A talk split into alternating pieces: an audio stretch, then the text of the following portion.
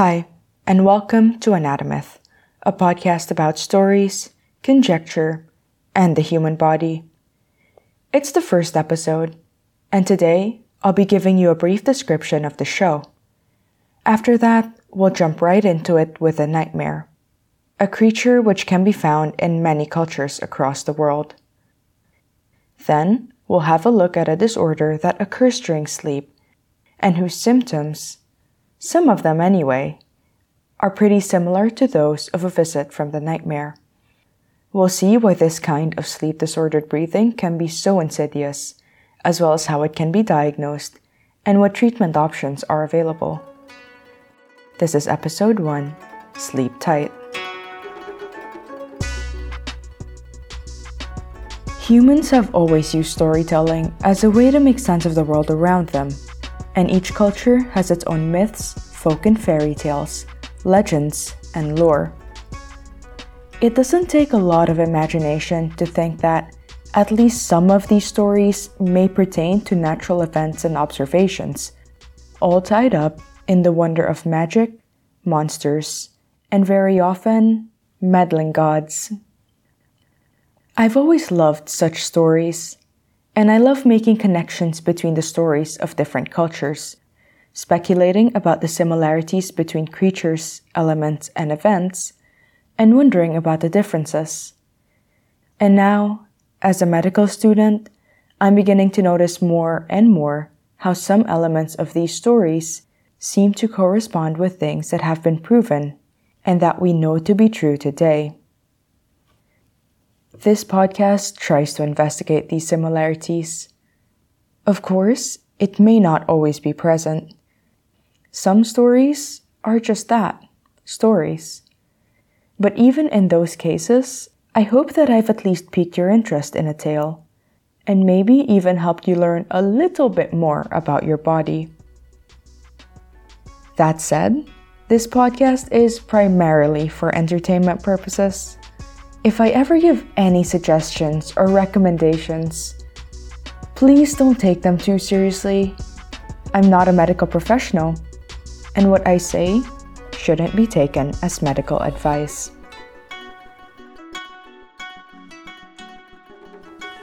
While the jury's still out on whether or not everyone dreams, enough of us remember our dreams that they're a solid component of myths, legends, and lore.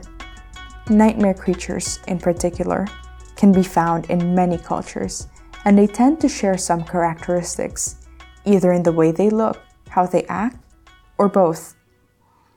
A typical experience of a visitation by a nightmare creature is a sudden pressure on the chest, as well as paralysis.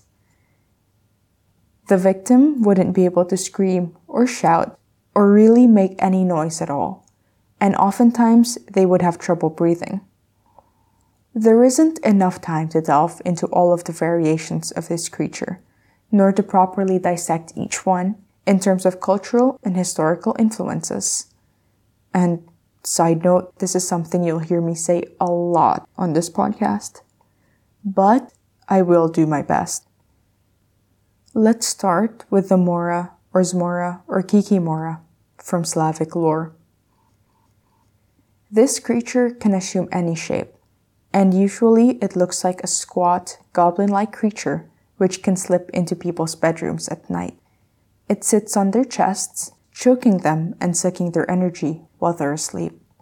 Sometimes, the Mora can appear as a woman, torturing men, and according to some stories, she can even suck the blood of her victims, seemingly taking on a bit more of a succubus aspect. The Mora doesn't just torture humans, but animals as well, and especially horses. Sometimes she is described as a tortured soul who can enter a living being. In these cases, the Mora seems to treat this living body as little more than a meat suit, slipping out of it for its moonlighting activities and leaving it behind as though it were lifeless. But hey, no big deal you can just lock all your doors and your windows and keep this creature out, right? Wrong. The Mora, like many other nightmare creatures, can change its shape to slip through keyholes or the gaps beneath the door.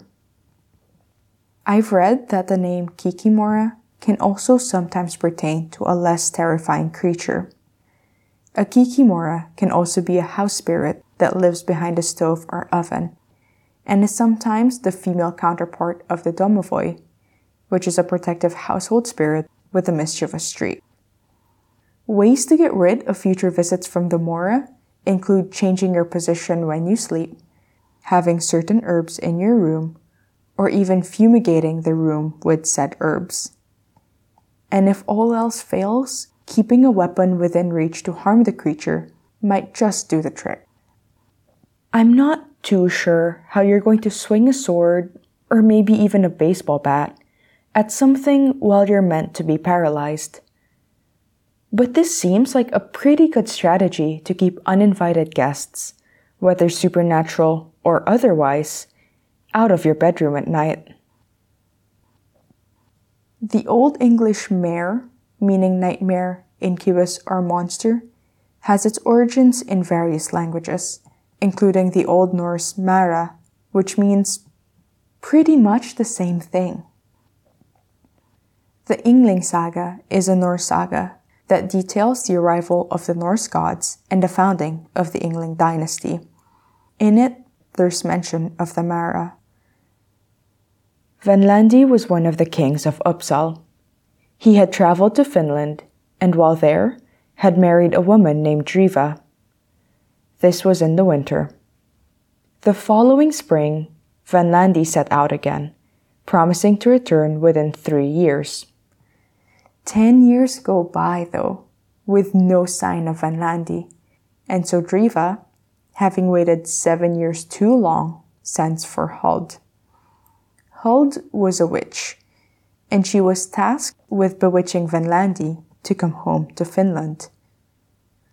And if Huld wasn't successful, because let's face it, these kings could be so very stubborn, well then, Huld could go right ahead and kill him. Maybe it serves him right for leaving his wife and son and not even paying child support. Or maybe not. Either way, Huld sets about her task, and pretty soon the king is overtaken with a sudden desire to go back to Finland. His friends managed to talk him out of it, though, saying that it was the witchcraft of the Finnish that made him want to return.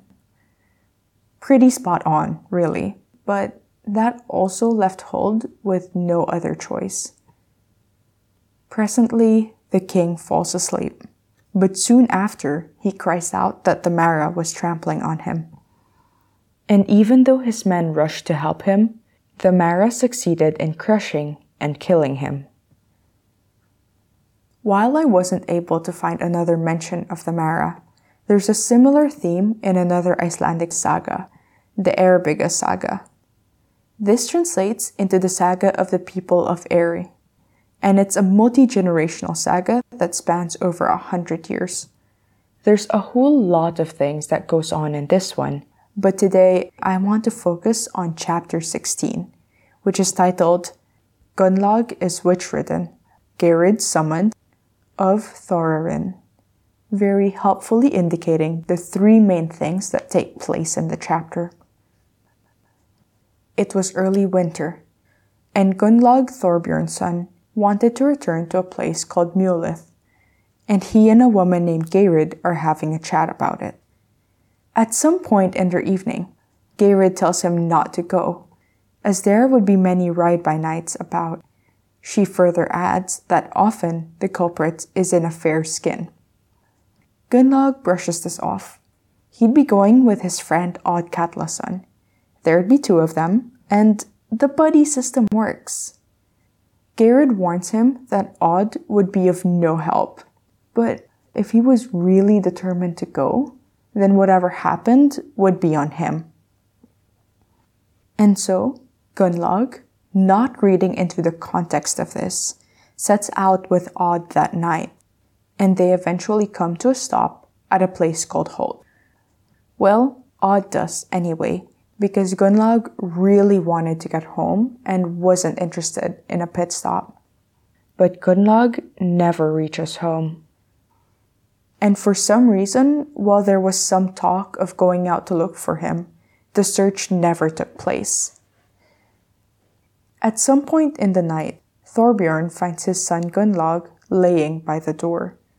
Underneath his clothes, his shoulders were bruised black and blue, and the flesh was falling off of his bones. He lay sick the entire winter, and his good friend Odd Katlason came to the very reasonable conclusion that, because Gunnlaug and Geirrid had parted with short words that evening, the woman must have written him. Like I said, this was clearly a very reasonable and logical conclusion. So most men agreed, and Geirrid was summoned for being a ride by night and causing Gunnlaug's sickness. I won't go into the rest of the chapter, but it deals with Geirrid's trial, which involves a jury of 12 men deliberating on the verdict. According to the translation notes, a ride by night is a possessed female wight who goes around at night to cause severe bodily harm to men and beasts. The material isn't very specific on the kind of bodily harm. While the bruises that they find on Gunnlaug may indicate some sort of pressure, it isn't really explicit if it's the same kind of sit on your chest and steal your breath deal that's present in some of the other nightmare lore. Still, it shows that this idea of a witch or a woman possessed by a ghost who harms men at night isn't limited to that one instance in the Yngling saga and even echoes some of the beliefs surrounding the Slavic Mora and Kikimora. This concept of being witch ridden extends into English traditions as well, in the form of the hag, sometimes also called the old hag. Again, both humans and horses could be ridden by the hag, who can be either a witch or a spirit, or according to some stories, even a woman whom the victim knew. Human victims would typically wake up with this figure on their chest, attempting to steal their breath and life force, and were usually left in a cold sweat afterwards. Some say that they even hear footsteps or other noises during the attack. When horses are ridden by the hag, their manes become matted and tangled, and they can't sleep for the rest of the night. In Catalan folklore, there's a creature called the pesanta. It's usually a large, black, hairy dog with legs or paws made out of steel or iron. Because of this, it can hit anyone that gets in its way. But there's a catch. The pesanta's paws have holes in them, so it can't really properly hold on to anything. Poor guy. And also, can you imagine having iron feet? You'd never be able to skip leg day. And your back would probably hurt like all the time. The Pesanta lives in ruins and can also slip into your bedroom through the keyhole or the gap under the door. And, fitting the job description, it sits on people's chests, causing breathing problems and nightmares. If you were to wake up during an attack by this creature, it would run off so quickly that all you'd see was a shadow. The Bakhtach of Persian folklore is a female creature with a horrible shape, and is also sometimes described as a ghost. A feature that I think is pretty unique to this creature is that she supposedly knows where all of the treasure in the world is hidden. She falls on sleepers, suffocating them and filling them with nightmares. But if the sleeper were to grab a hold of the Bakhtach's nose, she would reveal one of these treasures. Alternatively, the sleeper can also wriggle their toes if they just want to be rid of the Bakhtach. Wiggling one's toes is also a way to escape from the clutches of the Batibat. It's a Filipino creature who also attacks sleeping people, sitting on their chests and suffocating them. But this creature usually kills its victims. Because of this, the Batibat is actually linked with another syndrome called sudden nocturnal death syndrome which, as you can probably tell from the name, is when someone suddenly dies in their sleep. Like I said before, this is nowhere near an exhaustive list, but I think that it's a good overview of the variations of nightmare creatures across a few different cultures. After the break, I'll talk about a medical condition with some similar symptoms of breathlessness. But first, a message from our sponsors.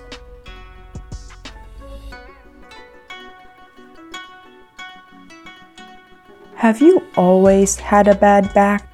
Or is there an ache in your bones that hasn't gone away in ages? Are you tired of going to all of these doctors and trying all of these treatments, all to no avail? Well, why not try Dream Healing?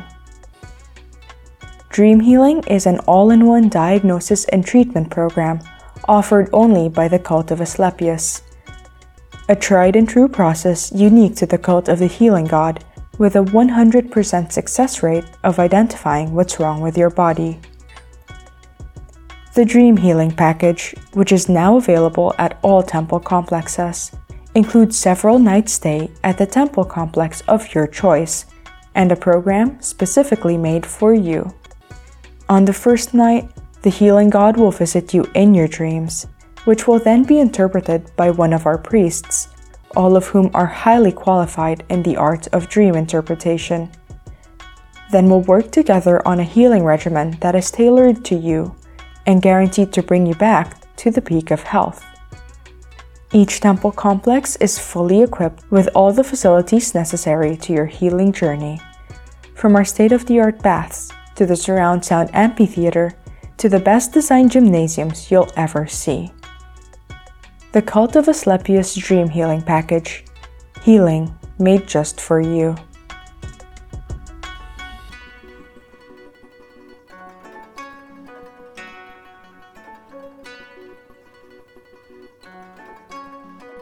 Nightmare creatures are very strongly associated with sleep paralysis, and it's not difficult to see why. It's very typical of these creatures or spirits to exert a weight on their victims, pressing them down so that they can't move, which is a pretty standard experience of sleep paralysis. Really, just the word paralysis kind of gives it away.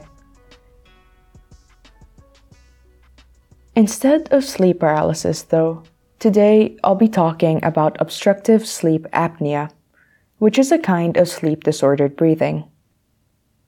The symptoms of this condition don't fit as perfectly with the experiences of nightmare victims, but I think that there may still be a potential link to the choking, breathless aspect of these nighttime visitations. And also, while sleep paralysis seems to be really interesting, I wouldn't know where to start with it.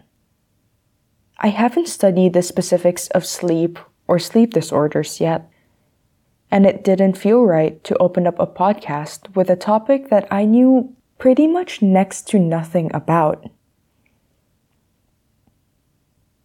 Obstructive sleep apnea, on the other hand, was a topic that I covered in class a couple of semesters ago. And when our professor described it, he said that patients would usually wake up gasping and choking and just generally sounding as though they were being strangled or suffocated and in doing so, he unwittingly gave me the inspiration for this episode. At the time that I started researching for this, I was also preparing for an exam in that course, and I really like to justify the rabbit holes that I fall into. I figure that if I can pretend like they're somehow related to my studies, then it's all good. And finally, another thing that drew me to OSA or obstructive sleep apnea is that it's not a very well known disorder, and it's also pretty dangerous. Not only because it's believed to be severely underdiagnosed, but also due to its consequences, which we'll go over later. Sleep disordered breathing is an umbrella term for a number of disorders where someone breathes abnormally during sleep. Pretty self explanatory term, right? Obstructive sleep apnea is another condition whose name is pretty self explanatory. There are a few different kinds of changes in breathing while we're asleep, and dyspnea and apnea are two of these. They're really just words to describe episodes of reduced breathing, in the case of dyspnea, or no breathing at all, in the case of apnea. So that covers the apnea part of OSA. The obstructive part is the reason why the patient experiences this apnea. It's because the person's upper airways close while they're asleep. A lot of things can obstruct the airways and cause closure or collapse, or at the very least, narrowing. For example, excessive fat around the pharynx can narrow the airways and even increase collapse in that area. Lack of muscle innervation or disruptions in it can lead to muscle relaxation and again narrowing of the airways. There are also other causes like inflammation or differences in structure, all of which can lead to airway closure. And whether partial or complete, this closure of the airways leads to a lack of oxygen in the blood, and therefore disrupted sleep. One consequence of this is that patients can wake up very abruptly. These awakenings are accompanied by gasping and choking, and they sometimes sound like they're struggling to breathe.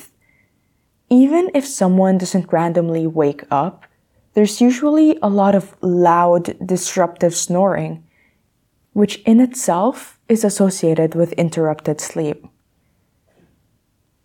An interrupted sleep is not something that you want to experience, especially not to this degree. For example, in some very severe cases, patients can experience an episode of apnea every couple of minutes. One of the dangers of disrupted sleep is that sufferers experience the effects during the day. I'm sure we've all had at least one day when we didn't get much sleep the night before. And so we're cranky and tired, we're super sleepy, and just can't concentrate. We've also probably had too much caffeine in the morning, and overall, we're just not having a great time. Now imagine feeling that way, but every single day of your life. And in some cases, not even having a clue about what's causing all of it.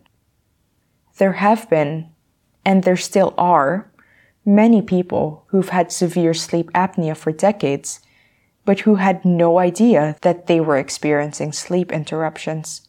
For all they knew, they've been going to bed early and supposedly getting the recommended 8 hours of sleep a night. Because the choking, gasping, and suffocation occur while asleep, those who aren't constantly waking up usually don't realize that anything's wrong. A lot of the time, it's the people who sleep next to them that can give invaluable information, because they're the ones who observe all of these things happening and are probably a little concerned. Obstructive sleep apnea can lead to some even more serious consequences in the long run. Lack of productivity, for example, and bad performance at work or at school.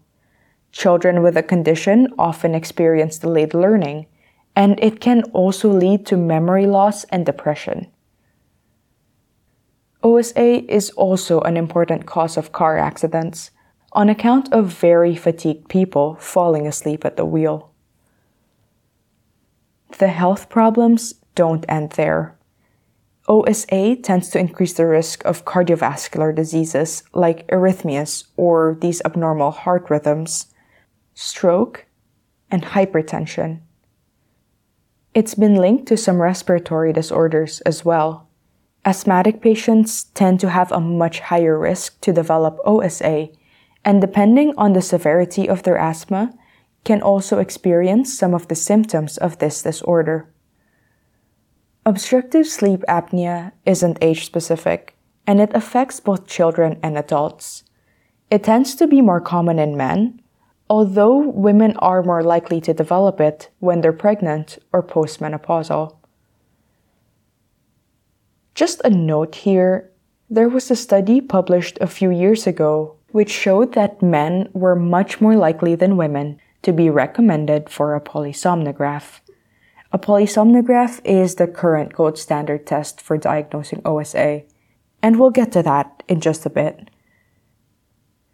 I don't know if this is still the case. I don't know if men are still nine times, by the way, more likely to be recommended for this test, as I just couldn't find all that much on recent figures. But this is always a good thing to remember in medicine. There's always a possibility that we're overlooking the prevalence of a disease in a certain group because of things like this. And now, the polysomnograph. There are a few sleep studies which can be used to diagnose OSA, but an overnight polysomnography in a lab is the current gold standard.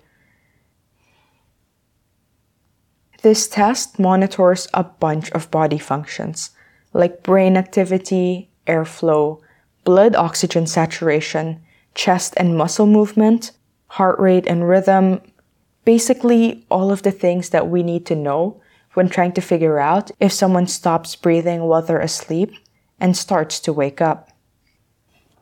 It also monitors the AHI, which stands for the Apnea Hypopnea Index. This index is the number of apneic and hypopneic episodes which occur every hour that you're asleep. And the position of the body is also usually monitored because many patients experience a position specific kind of sleep apnea. There are also portable devices which people can take home with them to do the sleep tests there, but these are generally considered less accurate as First of all, there's no one really qualified to keep track of the person. And also, these machines tend to underestimate the severity of the sleep apnea. One of the best things about medicine and science is that we're constantly finding out new things. And a lot of the time, what was once considered the gold standard for either diagnosis or treatment will have changed within a number of years. While the apnea hypopnea index is currently a main parameter with which to diagnose the condition, a few researchers have recently discovered that the index, along with oxygen desaturation, varies from one night to the next. A few studies have pointed to a high probability of missing mild to moderate OSA if you just happen to perform the sleep study on the wrong night. Of course, it's early days yet, this hasn't been extensively investigated, so I'm not entirely sure what to make of it. But this just shows you how fickle medicine is sometimes. It could be that in a few years, sleep apnea will be diagnosed with another, more accurate measurement. Or on the flip side, it could also turn out that the apnea hypopnea index is actually fairly accurate and it'll stick around for a bit longer. I want to take a minute to talk about the elbow sign, which is an example of something which, a few years ago, seemed to be fairly promising to at least some researchers, but didn't really catch on. If you're wondering why it didn't catch on, well, the elbow sign is when patients are either poked or elbowed by their bed partners when they snore or stop breathing. I could only find two studies investigating it in relation to OSA screening or diagnosis. Both of these were from 2014, and one study showed that it maybe wasn't the most accurate tool for diagnosing OSA, at least not for most people. So it seems like the elbow sign didn't really gain a lot of traction. Which makes sense. I feel like elbowing someone in bed isn't exactly disease or condition specific, but it's exactly the kind of not really useful information that I'm most likely to remember, so I just thought I'd share that with you. And here's something else that's interesting, and which is probably quite a bit more important. A few smartphone apps have recently been developed to screen for or monitor sleep apneas or sleep disordered breathing in general. They're fairly new. The study's only cropping up from about a year or two ago, so I don't know if they're widely in use yet. But I think that if we can make it work with a good enough accuracy, then it'll be a pretty big step, especially in terms of accessibility. Also, it's just really cool to see what we can do with smartphones and apps these days. The preferred treatment for adults with OSA is CPAP, which stands for Continuous Positive Airway Pressure. The CPAP machine consists of a small device, a tube, and a mask which goes over the nose, and sometimes even the mouth. It works by providing a continuous stream of pressurized air, which keeps the airways open so that the patient can then breathe normally. Unfortunately, CPAP doesn't work for everyone, but there are alternatives available like surgery and oral devices which can keep the mouth open. So that's it for this episode. If you ever find yourself with a nightmare creature on top of you, either try pulling a bride from Kill Bill and force your toes to move out of sheer force of will, or maybe even try changing your sleeping position.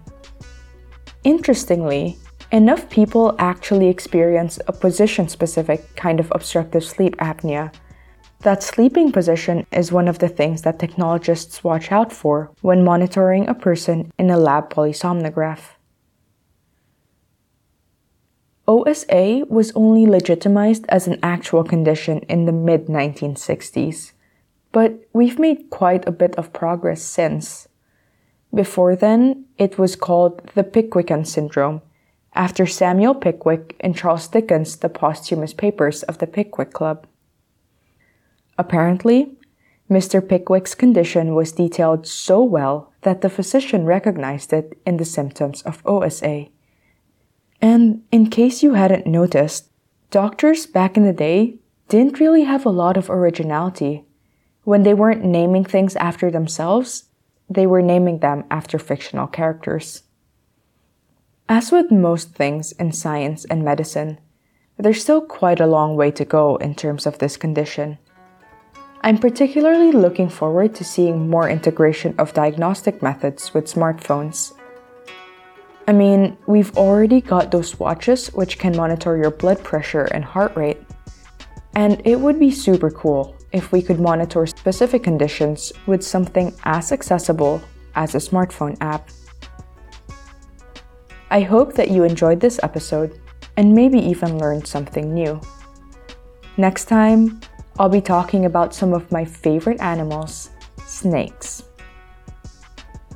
We'll look at some of the cosmetic benefits and torture material potential of snake venom and why you shouldn't mess with spitting cobras.